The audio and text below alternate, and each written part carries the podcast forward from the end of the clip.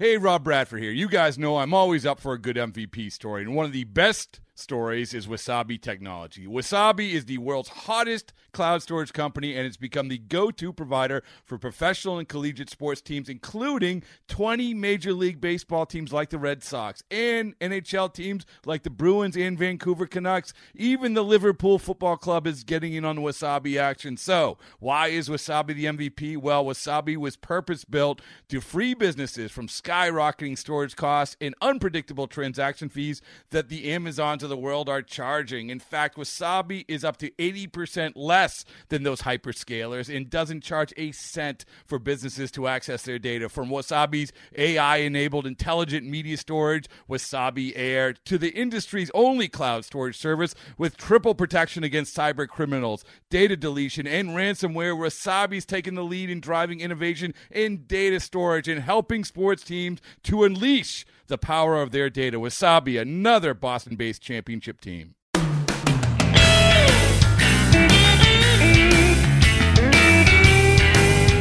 I thought of a witty way to open this episode like literally like four minutes ago, and uh, I've already forgotten it. Oh man, I have that was a tease because we idea. we didn't even talk about how we were going to open the episode. No, episode. we didn't. This was going to be a surprise for me, and here we are. What Was it? I was just walking around. Put stuff in the dryer. I don't know. Welcome to Tyler recaps his day, the, weekly podcast from minor league baseball. the show before the show, which Tyler just runs down a list of his errands for the day, the chores that he has to do around the house. Um, well, you know, uh, something witty. Hi, everyone. My name is Tyler Maun. I'm in Denver, Colorado. Sam Dykstra is in New York City, New York, and we are the two hosts of the show before the show podcast from MILB.com. Welcome in. In case you're just joining us for the first time, it's a very formal introduction um, that you just got, and. Um, yeah, excited to uh excited to take the show on this week. It's the first day of March. We're recording this on Thursday. Ordinarily we record on Wednesdays, but yesterday we had um, a staff conference call to kind of get set for the 2018 season. Got some really cool stuff coming to the site this year. Very excited about that. And uh, now it's March. Now it's a baseball month. March is a baseball month because it's full on March games. is definitely a baseball month. We got opening day coming up in March this year at the major league level. It's a baseball month. how do you feel about that, by the way? it's a little weird. It's a little weird, but I'm fine with It's it. It's a little weird, but I, I like the change. Yeah. I, I I like the idea of opening day is the same for everybody. the more, the earlier, the better to me. I'm fine with it. Right. Yeah. and less explaining to my mother Right. that not everybody starts the day, the opening day on the same. Yeah. day. Um, and I do wish that it would go back to like I wish the Reds would open like a minute before the next start. Like so we could go back Right. to like, oh yeah, and we have this one weird tradition of this one team. They always get the first game for some reason. Like I think that'd be kind of cool. But like make it like the Reds started like eleven fifty nine and then the next game started noon Eastern. Something like that. Everybody has to gather around and watch. They have to the make sure that the at- Reds have started. at their park. They put it up on the Yeah. video board. All right, there's the first pitch. We can go now. Thanks, Homer Joey Bailey. Votto said it's okay. We- we- please continue.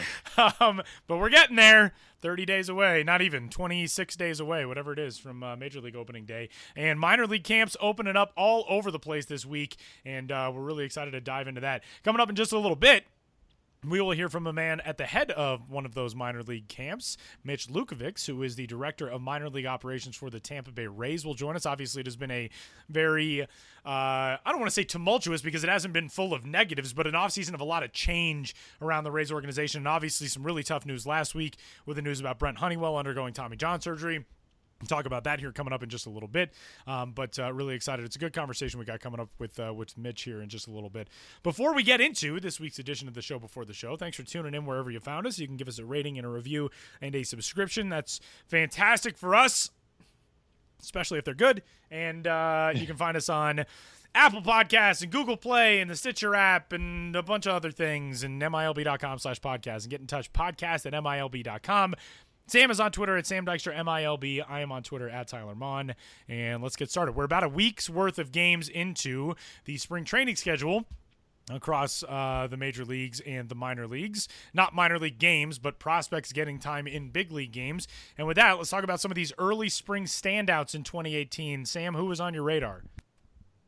Yeah, so uh, I actually just wrote this up for the site today, so he's especially on my mind. But uh, Miguel Andujar uh, is just thrashing right now in Yankees camp.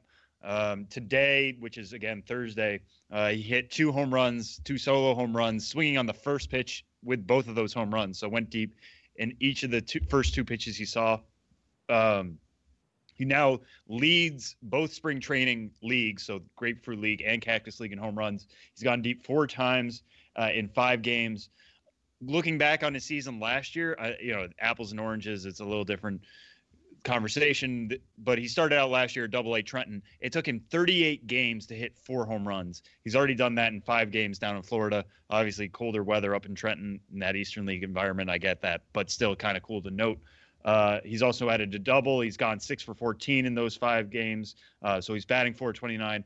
Obviously, a lot of this is small sample, but to see a guy go deep four times already is is really interesting, uh, especially for him. You know, we've talked about him on the podcast. I've written about this when we did our prospect projections. Uh, you know, he entered camp this year as a real competitor for that opening uh, spot at third base for the Yankees. Um, you know, last year he split his time between Double A and Triple A. Got a couple games with the Yankees, did really well those brief cameos. Uh, ended up hitting 315 with 16 homers last year in the minors. Um, went four for seven, you know, in some spot duty in the majors. So did as well as he could when he got the chance. Now he's got a real opportunity, and once again he's really thrashing it and taking well to it. Uh, things got a little complicated with his direct route to the majors when the Yankees acquired Brandon Drury um, just last week, I believe. Uh, they got him from the D backs. Drury has played both second base and third base. He's played all, all, over the place. He's kind of a utility man, but really more of an infielder between second and third. Um, that's where the Yankees have a need. Uh, Gleyber Torres was also thought to be in that conversation at second base. You know, if Andujar continues to have a hot spring, now the discussion goes from okay, Drury's the the solution at third to okay, Drury's the solution at second, and we're just going to keep Andujar there, play this out, see how far he can go. Um, you know, Drury's kind of in that pivot position. They'll put him wherever, you know, somebody really doesn't take uh, the most of the opportunity. But Andujar is answering the bell right now, and that's really exciting to see, especially for somebody who really needed to put together this type of spring to show, listen, I don't need to go back to the minors. I'm ready right now. Uh, you know, there's a couple weeks left. Uh, I think you know 27, 28 days until opening day. Still a lot of Grapefruit League games left to go for him. Um, but for somebody who, you know, needed to do this to to answer the bell this quickly. I'm really excited to see where, where he can take this. Can he hit double digit home runs? That's not usually a question we ask in the spring. I'm asking it now because it is a possibility. Uh, I'm excited to see what else we can get out of him. And, you know, I'll, I'll be headed to Yankees camp next week. Uh, I think I'll be there next Thursday, actually. So to see him up close, to see his batting practice up close is going to be a lot of fun for me. Uh, he's definitely somebody I'm going to keep an eye on when I'm there and when I'm not there as well.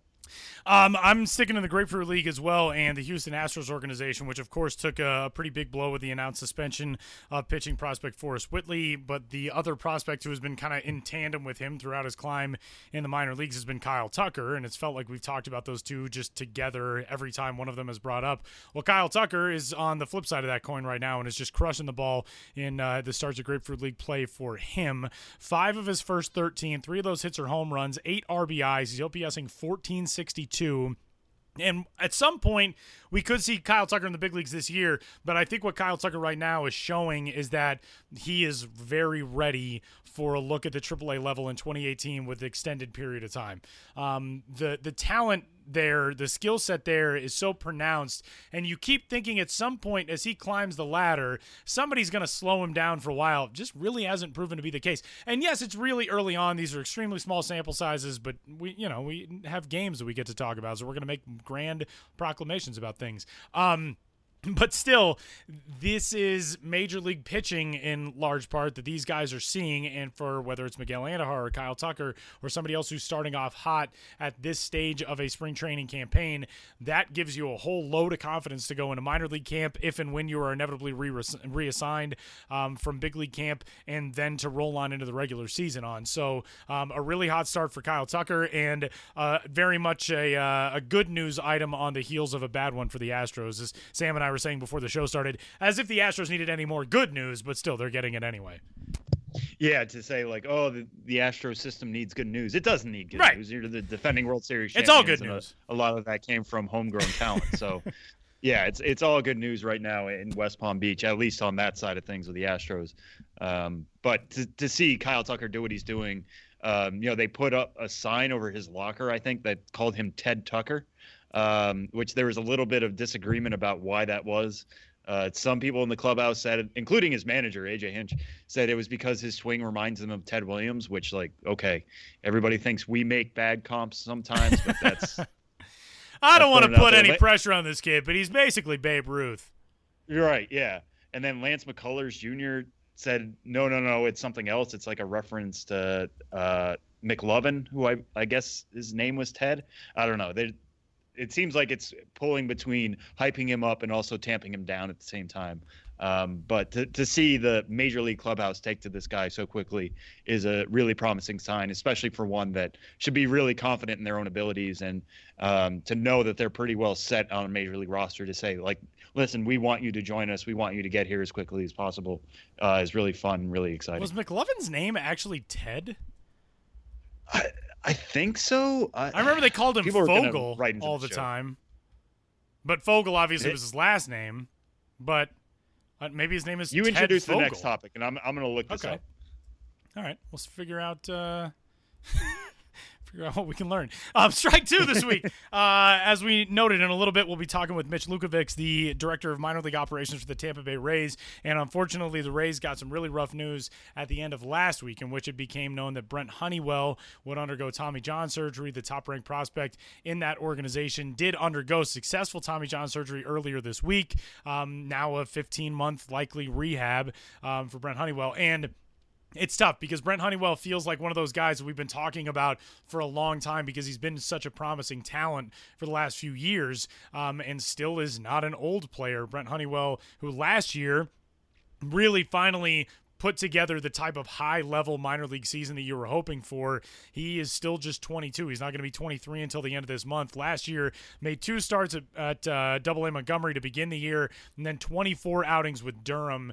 And in the AAA International League, a 3.64 ERA, 152 strikeouts against 31 walks, and 123 and two thirds innings. One of the kind of real unique personalities in the minor leagues, and a guy who it, it's a big bummer to see shelved for an extended period of time.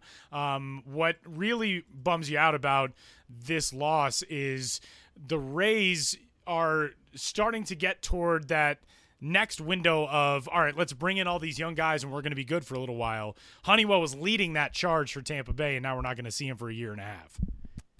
Yeah, um, I was really excited to see what he could do in the major leagues, uh, and you'll hear uh, Mitch talk about this later in our interview. But just because his personality is so well groomed for the major leagues, he, he would take off in a way that um, you know we we don't necessarily see that all the time with superstars. Sometimes they kind of go into their own shell. I think he would come into the spotlight and just bask in it and do really well. So not just from a pitching standpoint, from a but from a personality standpoint, I feel like having to wait another year to see him get that, you know, the the justice that comes with a major league promotion uh, is really sad. But yeah, to see the, the to know that it's going to be another year, it's kind of like Alex Reyes last year.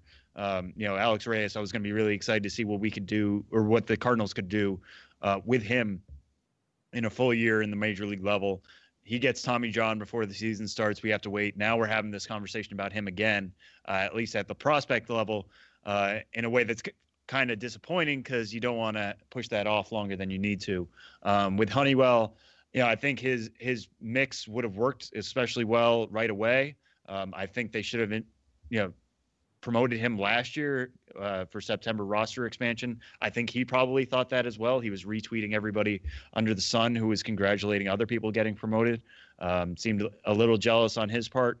I think part of that has to do with service time with him. The Rays, especially being you know a small market club, they they don't have that much to spend. They want to keep guys around as long as they can. Um, so if they're going to burn maybe 15 innings from him and burn a year of control, they're not going to do that. Um, but uh, trying to get him, you know, to the major leagues as early as possible this year. You know, they made a lot of moves. Jake Odorizzi just got traded, so he looked like a guy who was probably going to be ready first week of May or something like that. Uh, get trot him out for a couple starts at Durham, and you know, bring him up if everything goes well like they did last year in Montgomery, you know, they gave him a, a couple starts there, they bumped him up really quick. It seemed like that was going to happen this year. Obviously, that's not the plan. Um, you know, he seems in good spirits. He's been tweeting left and right. I think he p- tweeted a picture with Dr. James Andrews himself, which I didn't know what James Andrews looked like. It was just a phrase that I always got scared of whenever somebody was having a, a, consultation. And to see this nice man who just performed surgery and did a really good thing, like, was weird. It's like putting a face to your nightmare. Um, but uh, yeah, poor James Andrews. He seems to be. I know. Yeah, he does. He's a surgeon. He's saving people's careers, and yet his his name, his name alone become, just strikes yeah, fear. It's like Voldemort. Yeah, exactly. We're not supposed to say his name. It's uh, Dr. James Andrews. The surgeon who shall not be named. Right. That's what we should do going forward.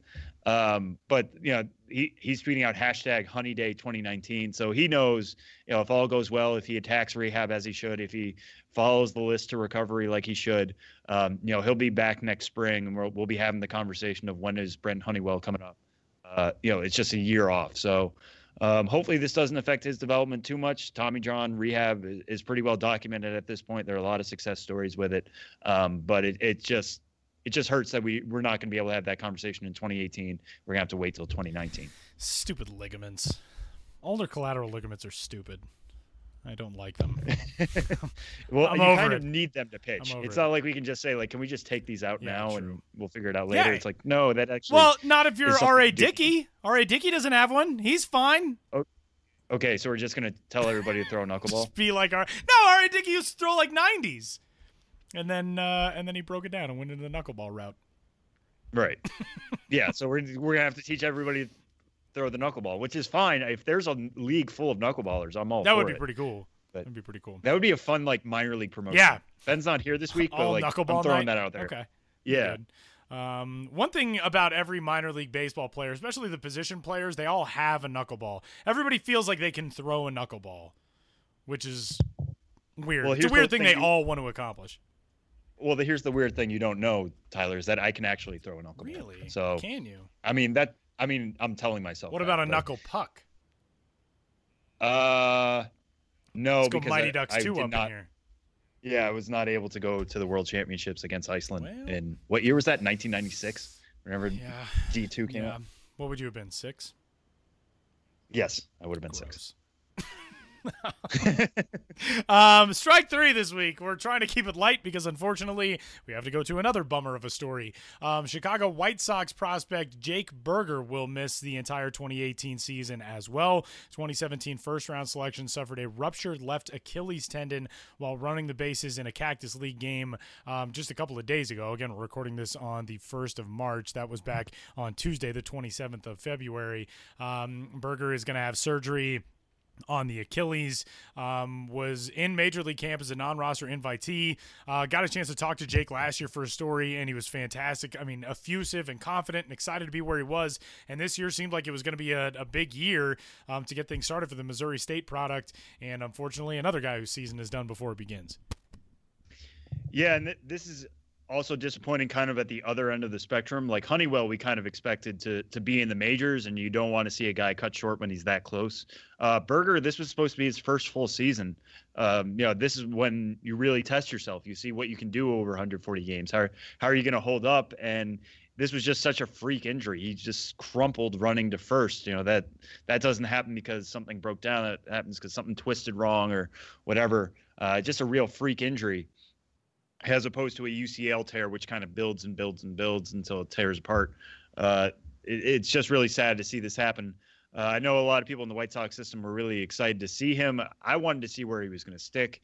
It, you know, was he going to be able to stick at third base, or was he going to have to move to first base?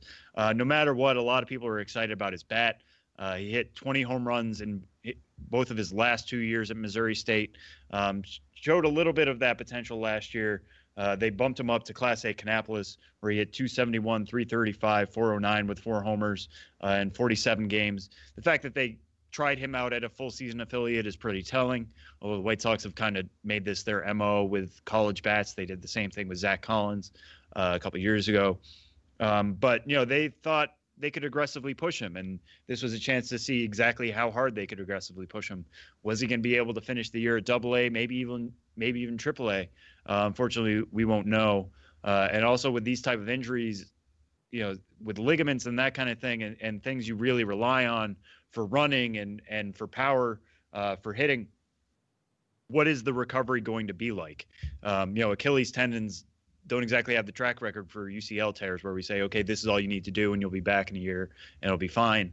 Um, you know, there are going to be some real questions about what it's going to be like for him coming back. Uh, is it going to be easy? Is it going to take him some time to ease back into things? Are we going to see that power return? Uh, what happens when he's not able to move? Because it, it's not like you can work out uh, a whole lot when you have you know a cast on your leg. Um, so you know I'm going to be really interested to see what happens to him when he comes back in 2019. Uh, but this is just the nature of games coming back. You know, we we get so excited about being able to watch real baseball again and really talking about results and how guys look and all that. But also once games gets going, injuries are possible. And uh, I, I, tweeted out earlier this week. You know, we've already lost Brent Honeywell. We've already lost Jake Burger. Kyle Lewis had uh, you know an injury scare already for a knee problem that continues to develop for him.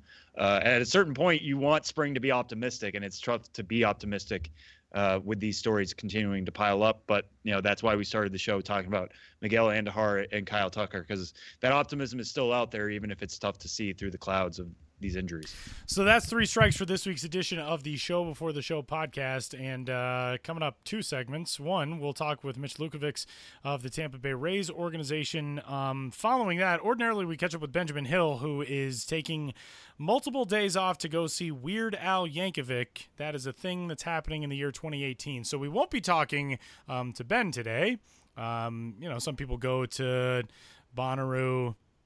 Some people go to Winter Wondergrass if you're in Colorado, and some of us go to uh, to cut. Weird Al Yankovic for multiple days. So uh, after we catch up with Mitch here in a little bit, Sam and I will be diving into um, Josh Jackson's tremendous rankings.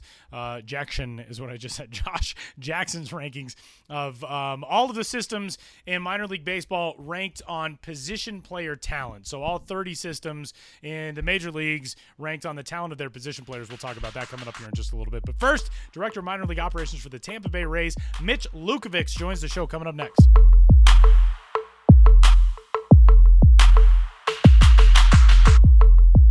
Spring training getting underway and prospects reporting all across the major and minor league landscape, and we are set to head to the Tampa Bay Rays organization and Rays Director of Farm Operations, Mitch Lukevics, who joins the show and uh, gets us a chance to talk from the the player exec side, the personnel side, which is always fun for us on uh, a little change in things and uh, and getting set for a, a, fun start of March. Mitch, how are things down in Florida? It, it, it's beautiful. We've had some actually hot weather wonderful weather for baseball, and uh, we had our minor league meetings, our first uh, staff meetings last night, and players will have admin day tomorrow. We're ready to go. Getting all set. Uh, this is such a, a, crazy time of year, but such a fun time of year because you kind of go from, especially through the holidays and into January, it's quieter. It's never dead, but it's quieter than other parts of the off season. But then you get this quick ramp up into everything. When does it kind of hit you? What's that first moment of the spring that it feels like, all right, finally we're doing this again? Well, I got I got to tell you, it, happens in January because we have a complex here in the beautiful weather of Florida, and we have we have people here as early as January 8th. So for us, you know, spring training starts a little bit earlier than most with the different groups we have here during the off season, sort of say. Tomorrow it kicks up full ramp. Everybody here. We bring all our players uh, in at the same time. We don't do the conventional pitchers and catchers early and then positional players later. We bring everybody and we go right at it. And that's, um, you know, kind of a a good way for everybody to jump into the mix at the same time and get everything rolling on the same note. And unfortunately, this year you guys start off on, on kind of a down um, swing, at least for the immediate term, with the news that Brent Honeywell underwent Tommy John surgery back on Tuesday. Um, I know the team said uh, that after the surgery it was successful, things went well. Toward the ligament last week, throwing batting practice. What right now? What's that been like this week for you guys? How's Brent doing? And and just that process in the immediate term right after the surgery for him. Well, it hurts anytime you get your top pitching prospect that has Tommy John, and we haven't gone through that in the minor leagues uh, uh, much. um, Albert Suarez here, Jake McGee here in the minor leagues, and now Brent. But the guys uh, like uh, Covey and Matt Moore, it all happened in the big leagues, and we've been really fortunate um, with our medical team, our pitching coaches. But Honey's back. You know, we all saw him. He's in good spirits. He's the most determined guy you'd ever want to meet. So uh, it's a little bump in the road. He'll be back, and I would count on him being stronger um, when he does come back. And yeah, not not that you ever wish this on upon anybody, but what is it exactly no. about Brent that makes it like easy to see a route back for him? Because you know he's been posting left and right about how optimistic he is. He's got like hashtag Honey Day 2019. Um, you know, he's definitely an outspoken guy from uh, his conversations with us and everybody else. But um, what about his personality and just work ethic do you see in the road to rehab and recovery for him going forward? He has great confidence, one. Two, his work ethic will be tested, but he has the determination, like not too many, to be successful. If you want someone on the mound when the game's on the line, he's one of those guys. So, with that combination, with that determination, with the work ethic, yeah, he, he's a little outspoken, but he can back it up, and he's a guy you can count on. So, there's a lot of wonderful human attributes uh, with Brent Honeywell that that what has made him successful will get him back on that mound in 12 to 14 months and be successful. And, and just quickly, I feel like everybody has one of these, but what is your favorite Brent Honeywell story? that you feel like only happens with him and couldn't happen with anybody else? Well, I can't I can't say that over there. I mean, this guy's a beautiful human being, and we all come from different walks in life. You know, he's a fun-loving guy, and he's a competitive guy, and he's not afraid. He's not afraid to say his mind, but he goes out there and backs it on the mound, and we're okay with that here because he can he can back what he says. And uh, I kind of want to pivot to another guy who's a pitcher, but also you know a hitter, and Brendan McKay. Um, this is going to be your guy's first spring with him. It's going to be his first full season in the system. You know, all signs point to he's going to be working both sides of the ball. Um, you know, how difficult is it to plan for a guy like that, and how are you guys kind of planning to use him here in this first full season? Well, it is difficult. One because it's unprecedented. No time in my this is my 44th season have I come across anything like this. Uh, sort of say a two-way player. He's going to pitch. He's going to play first. Um, eh, when he came to us um, to Hudson Valley in the New York Penn League after we signed him, we basically mirrored his his Louisville program. And he had success at Louisville. He stayed healthy at Louisville. We we basically it. I said so. You know, from from the type of the workout programs to the sidelines, he hit on certain days. He he pitched his sideline on certain days. He had game once a week. We we went with a six man rotation and and we we basically you know with all our discussions in the winter, it, it it's to work pretty much like we did in Hudson Valley. If it works, keep going. He's a wonderful young man. What really helps in the equation is is Brendan's a mature, you know, 22 year old, and he has input with this. He's the one who, before he went to you know college, uh, the off season, Louisville. How did he train to get ready for the start of his last Louisville season? So we're having discussion. Dewey Robinson, our minor league pitching coordinator, he's having discussions with him in the off season and how he's preparing to come down here to start. But basically, in a nutshell, that program that he worked with last year, we'll we'll do we'll do this year's as well, and then we're going to tweak it. This is the first time, you know, I, I can't remember anybody else. Um, he's going to be in a full season, first year full season doing this, and and if anybody can do it, he can. And when you said, you know, you, you're going to see how well he does, and if he does well, you'll keep doing it. How long of a leash exactly does he have in, in both roles as a hitter and a pitcher? Well, that that's to be determined. But what I meant with that is that there's certain days he does certain things. Obviously, when you're a two-way player, you, you can't you can only pitch on certain days you can only play on certain days. So after he pitches, what do you do? Is he going to DH or have the day off? So what we've done in Hudson Valley, what I'm saying is you know, for the most part, he's going to do at a full season, and then with his input, you, we might tweak that a little bit. I, I, I didn't, for any reason, think that we would say, okay, he's not going to pitch anymore or not hit anymore. He's going to do it. We might tweak the individual program a little bit based on what we see, his input, because none of us have done this. And and you have a weather. You're going from a, a collegiate program, and then he goes to the New York Penn League, and now he's he's, he's going to come to a, a season where there's a 140 game 140 game schedule, and and and that's a challenge. So we're all going to be open minded, but what helps is his wonderful mind, and he will have input in the process.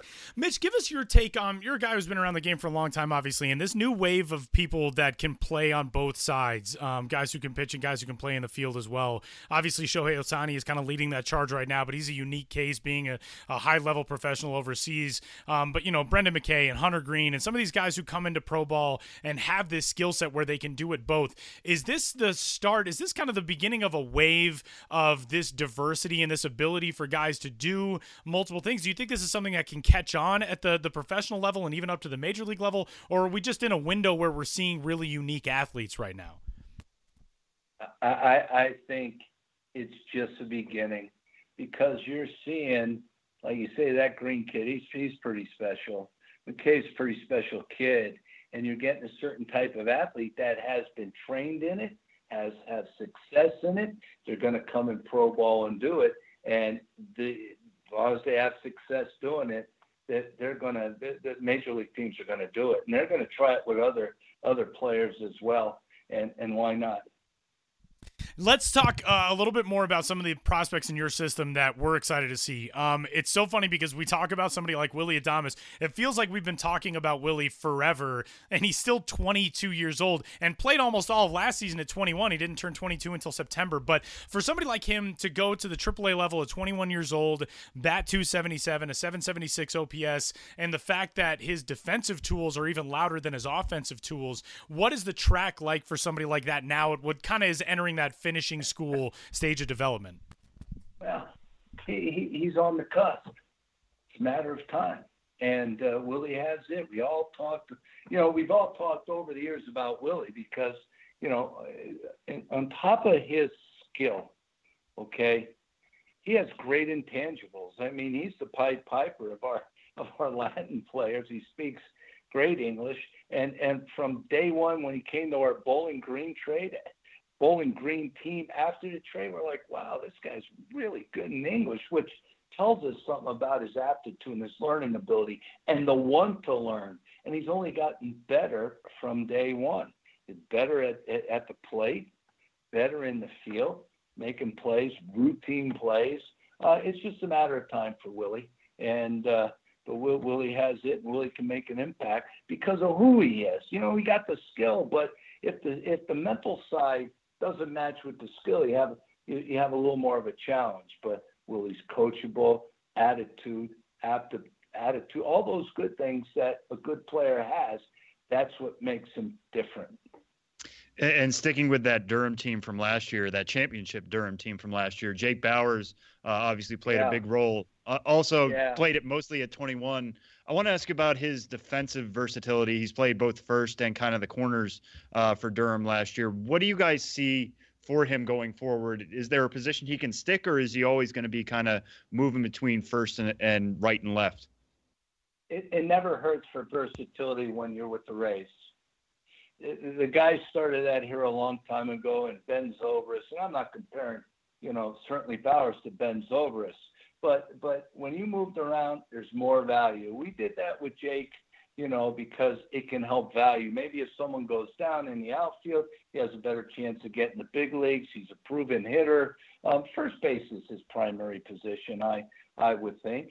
And and you know, if something goes, he can go out to left field. It really helps a team when you have players that are versatile. And like you said, he's going to be league age 22. He played last year in AAA at league age 21, and this this young guy can hit, but this guy can, you know, how do you handle failure is a lot. And it, you wouldn't know between a good at bat and a bad at bat. He's coming up to a plate to swing the bat the next time. He's not losing at bats like some young kids do because they they carry their last bat. Uh, a very heady young young player.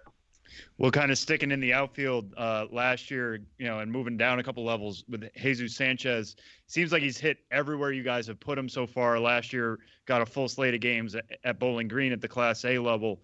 Uh, if you could look at him to make a jump in somewhere in his game, some tool, something like that, entering his second full season, what are you guys kind of hoping he he does to really take the next step this year? Well, he's right on track you know, here here's a young guy, as you said last year, was in Bowling Green. He's going to be, I believe, league age 20 in the Florida State League. But but the, the sky's the ceiling for him. Uh, we we can see now after an off season a bigger. He's stronger now. Um, he drives the ball. Uh, right now, what we're seeing better than last year. He can play a solid defense he takes turns at first base as good as any player here, and he always has a smile on his face. So he's at the right place. He's going to go to, the high A, but you never know how these guys can catch on. You never know how they're going to fare at the next level. It's a little bit harder. The game's a little bit faster, but we put him in a couple of our big league games, and he's, he's held his own because mentally he can handle it. Physically, we know he can handle it. Mentally, he's handling it, and uh, you know, we're, pretty excited about this young Jesus Sanchez. I can tell you. Mitch, you guys have found a, a, good trade partner over the last couple of years in the San Francisco Giants. And this offseason, you acquire Christian Arroyo. Lucius Fox comes over, um, despite having an awesome yeah, Batman-related name. He's a very yeah. talented player. But what is it for, from your perspective as director of minor league operations, when you get guys in who you didn't sign, you didn't necessarily, you know, scout as amateurs, you didn't draft, but you get them in and you know their talent, you know how good they are. What is the the process to get prospects into the system and get them acclimated? I mean, especially for somebody like Christian Arroyo, in his case, coming over over the offseason. For guys like that, what are the steps to becoming a member of the Rays family? Well, just just be here. You're part of the family day one. You walk through these two doors. I don't care where you come from. You're part of this family. We have one goal, and that's to help this young man become a championship caliber player. Like I mentioned, Ben Zobrist was a double A player for us, and now he's the Ben Zobrist wonderful young man, great player. Chris Archer came in from the Cubs to us and started off on double A. So, and now he's our number one. He's our ace. Whether we draft him number one or a non-drafted free agent, or we get the Arroyo kid from, from the Giants or Lucius Fox, or we've made some uh, with Palacios just recently from Minnesota or Tristan Gray, they're, they're part of the Tampa Bay Rays family. And from day one, we're going to do whatever we can to help them become, you know, a better player. Now, with that said, we give them time to get acclimated, but but we're a, we're a teaching organization, and any way that we can help these these young guys, it's a player-friendly organization, and and we welcome them. We want to get them better, and we have a lot of programs that we can help, you know, young players get better, and I I think we, we do it pretty well. So I'm happy to have them. Whoever's here, we're going to get them better. Uh, a couple of selfish questions from my own vantage point as a, a baseball fan of uh, of a lot of different weird world corners. I used to work in the Australian League, and the Rays have been one of the the teams that's really yeah, taken yeah. hold in sending some really good talent over there. Garrett Whitley, who's your number nine prospect now, goes over there, plays in Perth. Justin Williams, your number ten prospect, was in Brisbane. Nick Ciuffo's been in Brisbane before. What is the the ABL is a developmental vehicle over the offseason. How have you guys viewed that and being able to utilize that over the last few years? Just just what you talked about. It, it's another arena development league to get our players better. We handpick these guys for different reasons. Uh, Zach Law went over there before he got married. We needed a few more reps, you know, behind the plate. We converted this young, talented kid uh, to catcher. So, okay, here's a venue over there in a beautiful country. They speak English. It's the cleanest place I've ever been, um, and the neatest place. And and and so um, we've been in Brisbane a lot. We've been there for a lot of years. Uh, um, two years prior, uh, back to back, we were in Brisbane. This year, we were in Perth. The guys come back and say, "What a wonderful city!" and they treated us well, and and all of them responded. Uh, not only help the team do well, but you know, individually work on what they needed to work on, catch up in some at bats. Like Jake Fraley, he missed 90 games for us, got hit hit with a pitch in the Florida State League, really deep bone bruise, missed a lot of at bats, and Jake went over there to catch up. You know, some guys are over there for defense, some guys are there for offense, some guys, you know, we need more at bats, or hey, work on the breaking ball a little bit, learn to have a little more patience at the plate. But it's a heck of a venue for these these uh, young guys to catch up. Um, by playing over in Australia. All right, this is my extreme selfish question. I'm currently recording this episode from about a 10 minute drive away from Mile High Stadium, where you were a member of the Denver Bears in 1975 for just four games, and it was your debut season as a professional. You went from rookie ball all the way to AAA for four games somehow. But what are your memories of playing you know, a little bit of the 1975 season as a member of that team? Well, well let me tell you, that was uh, that was a challenge as you said, I went from the Gulf Coast Rookie League to Denver Mile High Stadium. And so Roland Hughes was our GM at the time. Wonderful, as we all know, Roland, the wonderful, wonderful man. And so I was there for like four home games. They put me up at that hotel right outside of Mile oh, High. Oh yeah. Stadium. Everything I felt, wow. Okay, so I stay there. Four days are up. We go on a eight-day road trip so we go to Des Moines, Iowa, and Omaha. Come back. I have no roommate. Nothing. Tony La Russa was on the team. Uh, Jesus, uh, Lamar Johnson, Manny Estrada, Bill Parsons was Rookie of the Year. Chet Lemon was a third baseman before a center fielder. I had to sleep on the clubhouse floor, and uh, and no roommate. I was making two hundred and twelve dollars a paycheck.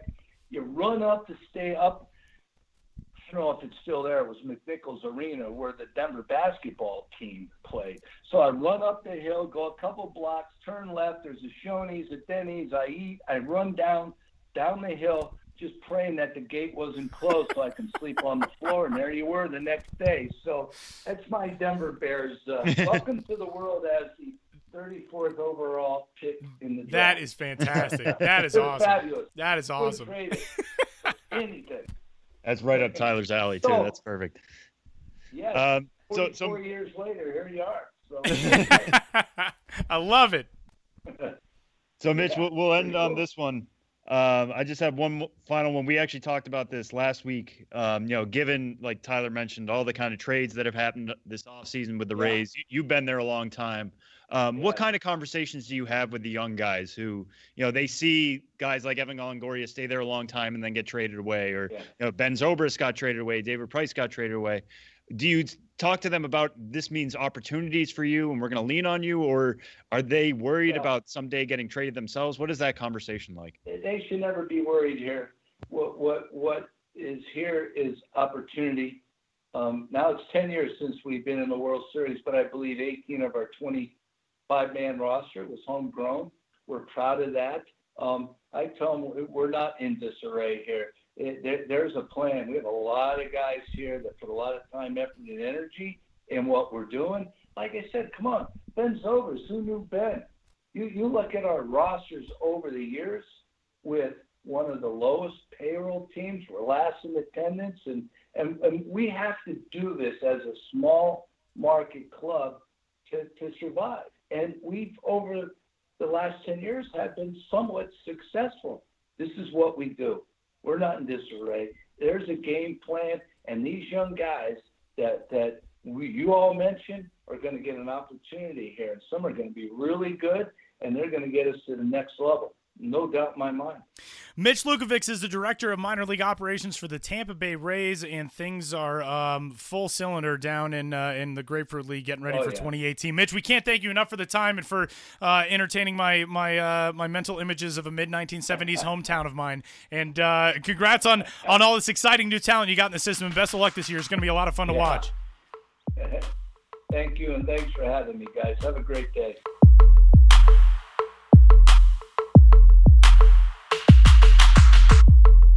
Big thanks to Mitch Lukevics of the Tampa Bay Rays. We actually said going into the interview that we were going to talk about something that we ended up not talking about. Mitch has been with the Tampa Bay Rays organization since its inception, November 1st, 1995. He said was his first day, which is incredible. The Rays, of course, did not come around until 1998 as a major league franchise um, playing an actual big league game. So that's pretty incredible. There are not a whole lot of the exhibition teams from the 90s can't imagine there's more than combined between all four of them. I don't know, maybe ten people who have been there since day one. So that's pretty awesome. Right. And uh, and a big thanks to Mitch for hanging out with us for a little while. Just one of those good old baseball dudes. Guy who's been around forever. Would we probably could have done a three hour podcast of Mitch just telling us stories.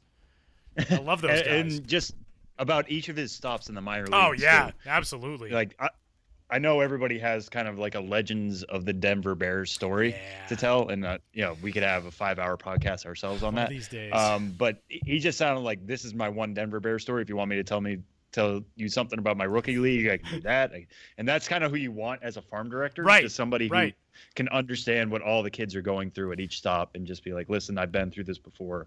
I've seen it for decades now.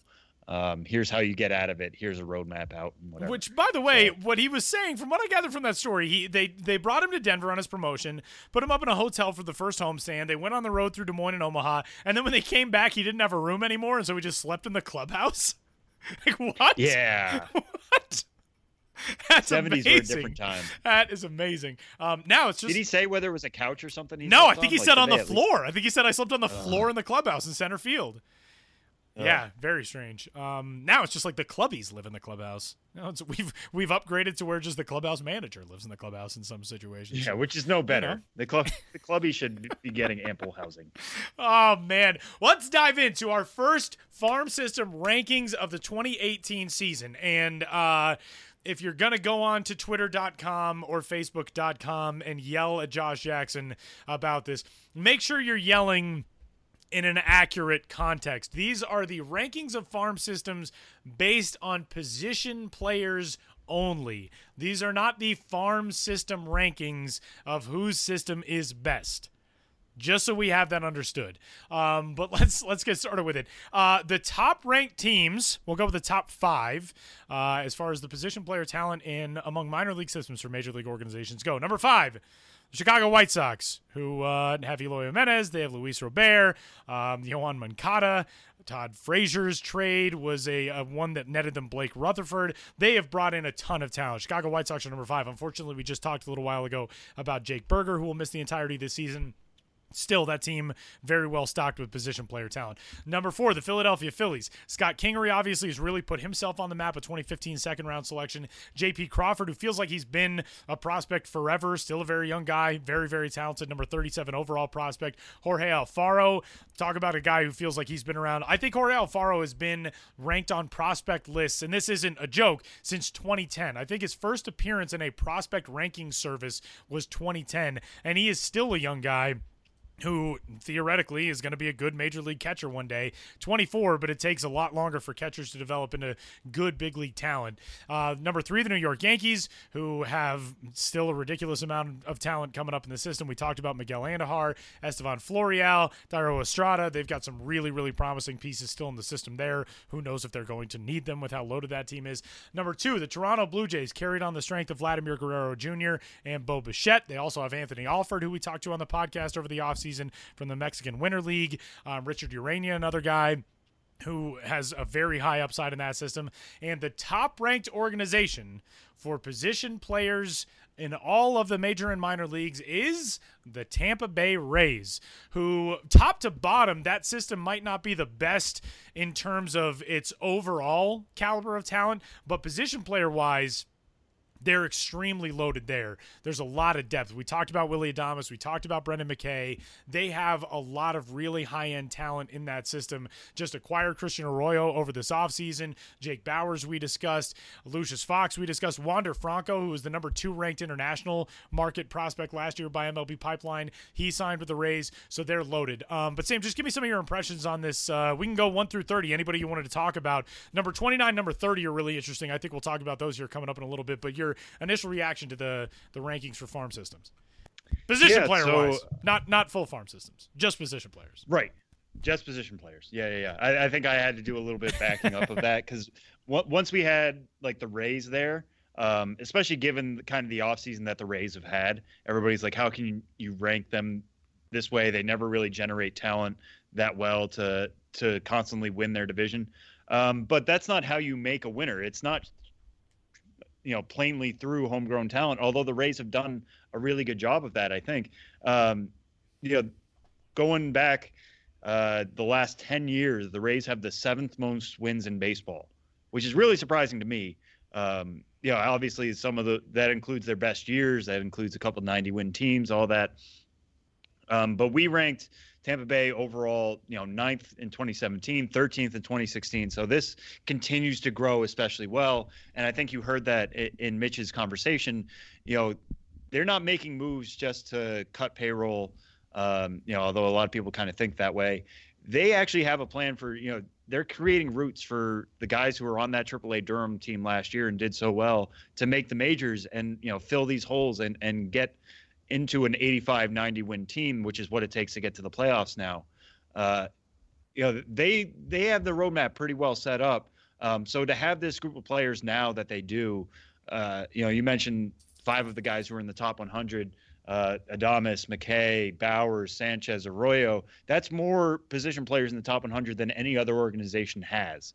Um, so being a team that really thrives on on player development and to have this current crop in a way that we haven't seen them have in a couple of years even um, is really exciting i think for for tampa bay fans uh, at a time when they kind of need excitement uh, you know when you trade away evan longoria you need to whatever you can get and then brent honeywell goes down you need whatever you can get but the fact that they are so deep on the position player side is really exciting. Uh, we have the Blue Jays at two. You know, the big guys are, are obviously Bichette and Guerrero. Um, but the fact that they have Anthony Alford, who is kind of a top 50 prospect right now, you know, to have three guys in the top 50, that's going to give you a lot of weight. Uh, when we did these rankings, when I talked to Josh about them, him and I had an hour long conversation ourselves setting these up. We kind of lean towards, you know, if you have a lot of top talent, you are going to climb pretty quickly in these. Uh, if you have a good mix of t- top talent and depth, that gets you extra points. That's what tips the Rays over here. Um, but to move the Jays at number two, you're just not going to find a, a, pairing like Guerrero and Bichette. Um, you know, they're ranked number three and number 13 overall right now. Uh, and then to find a third like Alford like that, that just gives a little extra punch. Uh, it, it's a weaker system below that, and that's why they fall below the Rays. But um, you know, to to have that one, two, three punch like they do is really exciting. Um, the Yankees, uh, Gleyber Torres is kind of the guy dragging them up high. Um, but to have Andujar on that list, to have Florial on that list, and I actually do like their depth a little bit more than the Jays. I th- think maybe their guys six through ten are better than the Jays. I just don't like that tip top talent, and it's that tip top talent that's going to end up being big major league contributors. So you know we can talk all day about who's better six through ten uh, in the Yankees or or Jays system, but at the end of the day, maybe th- two of those guys, three of those guys actually end up being big time major league contributors. Whereas, you know, let's talk about the difference between Guerrero and Torres, which could end up being, you know, a Hall of Fame player versus a couple of All Star games. Like that's pretty big, and that that's what kind of pushes us here.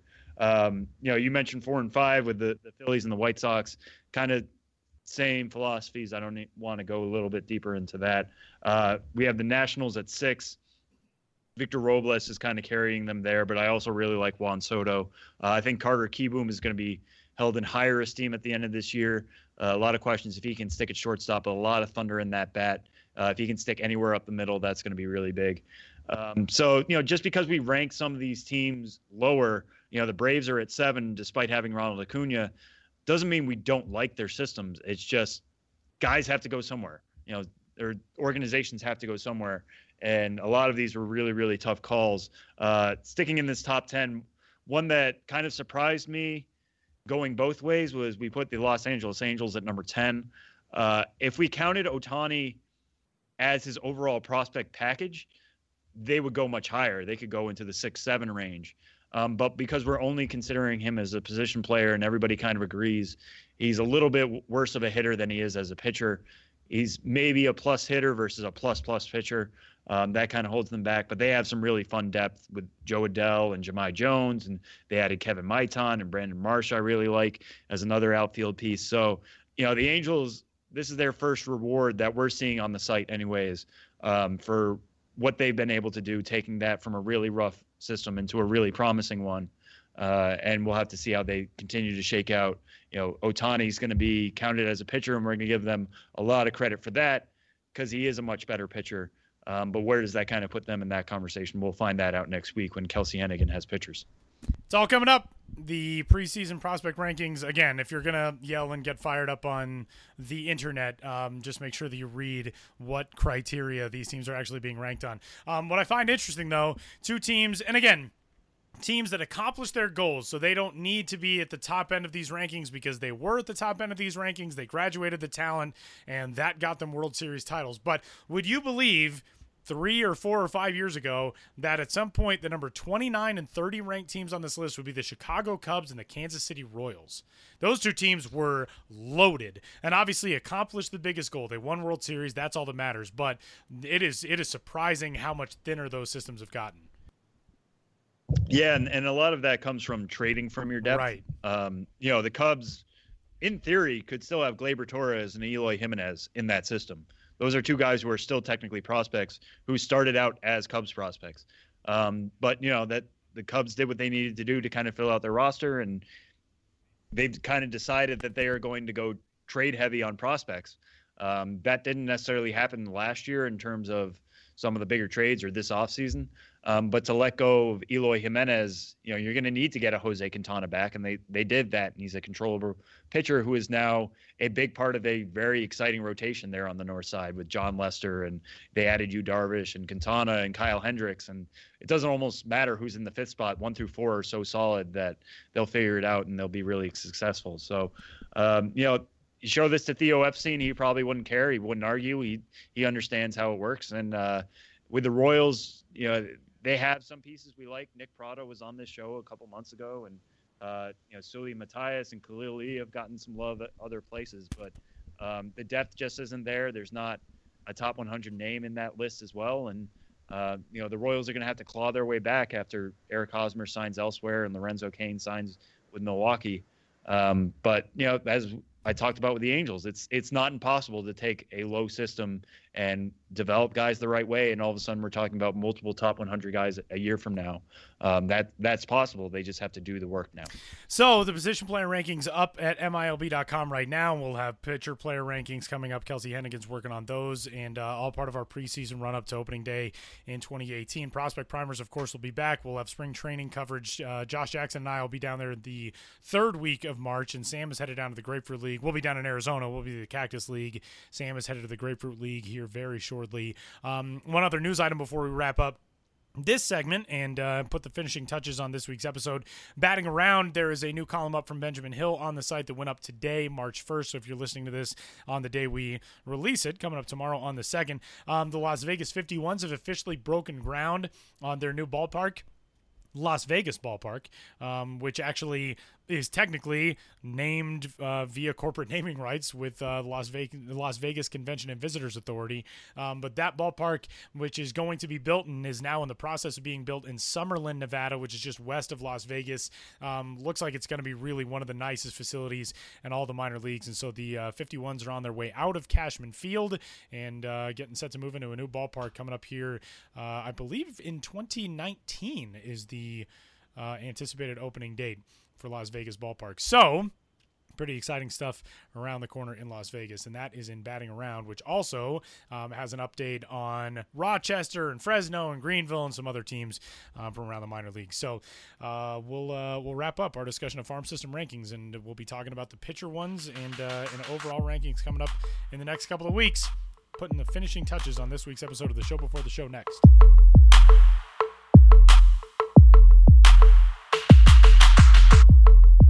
This weekend is is a big weekend for Sam and I as two people who consider themselves to be Sam actually more so, but two people who consider themselves to be sort of film buffs. Um, Sam actually has interesting and authentic takes on movies. I'm just like, I like to see movies. um, but the Oscars are coming up on Sunday. I ordinarily, and I think we've talked about this on the show before, but I have like a an annual tradition. My mom and I, we order Chinese food and we hang out. We watch the Oscars. We've been doing it since I was a kid. But this year, I um for those who are unaware, I'm the broadcaster for the University of Denver men's basketball team, and actually this week I'm doing the men's and women's. We've got our conference tournament this weekend, and the men's game tips off at eight o'clock Eastern time on Sunday, so I'm gonna miss the Oscars entirely, and I'm so bummed. Uh, but what? Uh, give me best picture, lead actor, and lead actress. What are you going with? Ugh. Who I think's gonna win, or who I think should win? Um, let's go with both. All right. So who I think should win uh, for Best Picture because I don't have the other ones uh, in front of me quite yet.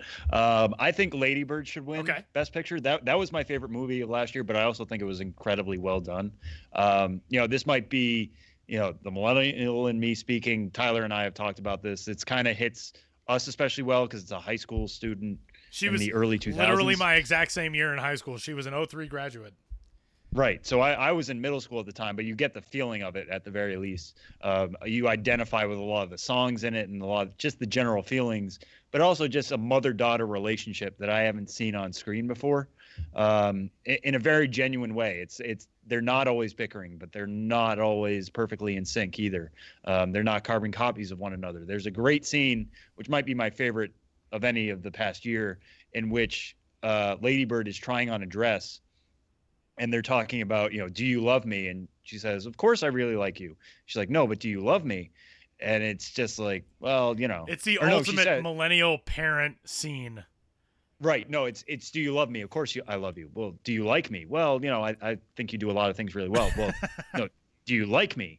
Um, which is, su- you know, such a stark difference. And then, but then they both freak out about seeing her in a dress, you know, like they, they can have both moments at the same Right. time, um, which is just not something I, I see, you know, with feminine characters very much nowadays. Who I actually think is going to win is probably Shape of Water. Um, Three Billboards is a is a fine film, and I actually saw Three Billboards right after Lady Bird, so it kind of pales in comparison. But uh, I think Shape of Water is ju- just does a lot of really good things with the kind of horror genre, but also love story, literally fish out of water talk. Uh, I think that's a, a lot of people are going towards that, and Guillermo del Toro has made a lot of really good movies that haven't been, you know, uh, acknowledged in the same way that maybe they should have, and this seems like a way to kind of give it, uh, you know, his due after all these years, in which the Oscars love doing that. I get that. Um, there is no real Moonlight versus La La Land this year. I don't think it is not. You know, it's three billboards versus Shape of Water. I get that, but it's not people fighting over it. You know, there's not separate camps about you're wrong for this opinion or how can you not see the greatness of this movie. Um, so you know, it, even if it a moment like last year happens where somebody says three billboards, one, oops, sorry, it was about the shape of water. It wouldn't have the same cultural impact, I don't think, just because Yeah. last year's was so much heavier. Um, which is kind of disappointing because I think this was a really deep year for movies.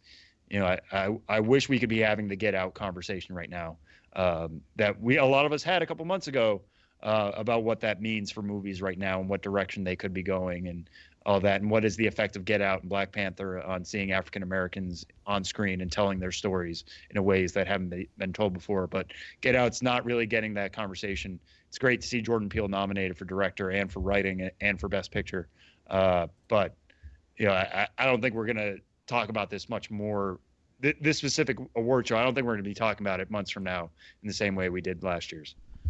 Okay. Um, I think uh, you know Daniel Day Lewis and Meryl Streep will win because they're both on the ballot. No, I actually don't think. I don't think either one of those will win. To be fair, I haven't seen either movie, but I also kind of just think maybe Daniel Day Lewis. Daniel Day Lewis is like that band that says they're breaking up and they do a farewell tour, and then three years later they do another farewell tour. Like, didn't he say he was retiring after Lincoln? He does this every movie.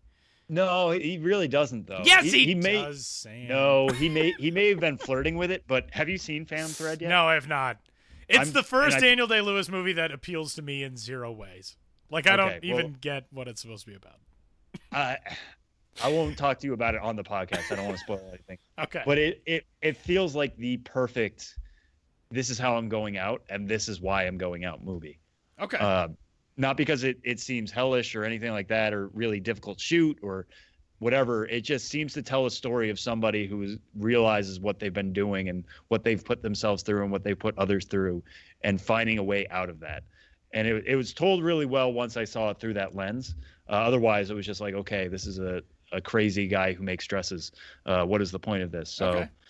Yeah, I, I feel like it, that's the movie to end on if you want to tell your career in a specific film. okay. Um, I don't think he's going to win, Okay.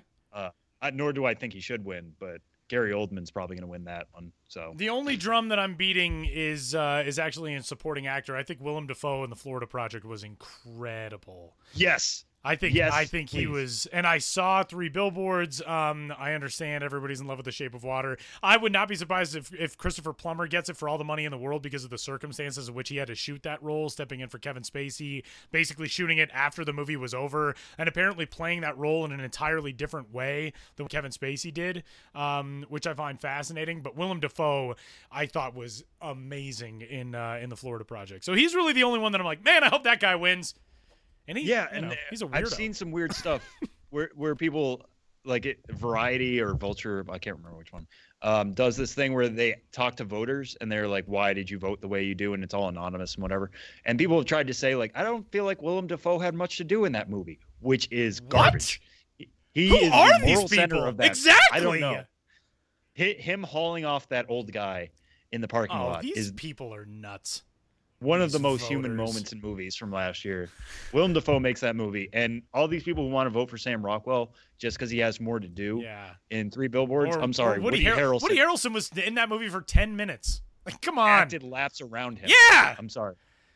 I've Woody s- Harrelson gets blood spit on or spits blood on somebody's face and goes from a mean guy to a very nice person in a drop of a hat. Yeah, that's a And heartbreaking that moment. takes acting chops. yeah. that I don't think Sam Rockwell needed to just kind of yell and scream and be angry. Sam Rockwell kind of plays that dude in everything. Like he's he's sort of that guy. Like the he's Right. got a, and I like Sam Rockwell a lot, but like he kind of plays that role of being like the the dysfunctional sidekick in a lot of stuff. Right. Yeah, and, and I also don't like that role too much. Yeah. because he's he's a guy who a we're just told is a racist. We're never really shown it, and b um, is just kind of like redeemed at the end for reasons because we've spent the most time with him. Like you're supposed to root for him because he's been there the whole movie, but I wouldn't root for that guy in real life. Yeah, that's true. You know what I mean? Like it's just we're told like okay, you know they're go going off in the sunset, and don't you feel better about this guy? And I'm like, I really don't. Sorry, Yeah. like they they just did not redeem his story in the same way. So, anyways, we could save all this for later, but Um uh, yeah, no, yeah. I uh, I agree. I agree. Um, those voters. I've said it before, and I'll say it again. Democracy simply doesn't work. Kent Brockman, the the cornerstone of our society, um, the, the moral voice that we all need, the news anchor from The Simpsons. Um, that'll do it. Enjoy enjoy the Oscars, but more importantly, enjoy baseball because yeah, uh, next week I'll we be are. coming to you guys from Florida. yeah, so which is very fun. And uh, a couple weeks after that, Josh Jackson and I will be in, in Arizona, and you know, this minor league life returns again. Get excited. We'll, we'll, we'll do something new with Yeah, we'll do something year, fun this be year. Just as creative. It'd be great. He's Sam Dykstra. I'm Tyler Maun. We'll talk to you next week.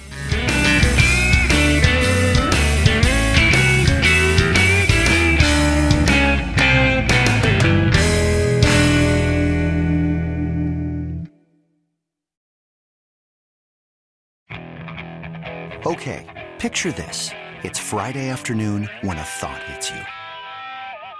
I can waste another weekend doing the same old whatever, or I can conquer it. I can hop into my all new Hyundai Santa Fe and hit the road. Any road. The steeper, the better. Because my all new Santa Fe is available with HTRAC, all wheel drive, so I can hit the trail without a worry in the world. Heck, with three rows and best in class rear cargo space, I can pack the whole family in with all our gear. We've got available dual wireless charging for our phones, so we'll never lose touch with civilization, and we won't lose touch with the primordial power of Mother Earth. So, which is it? Waste the weekend or do something a little more epic and conquer it in the all-new Hyundai Santa Fe. Visit HyundaiUSA.com or call 562 for more details. Hyundai, there's joy in every journey.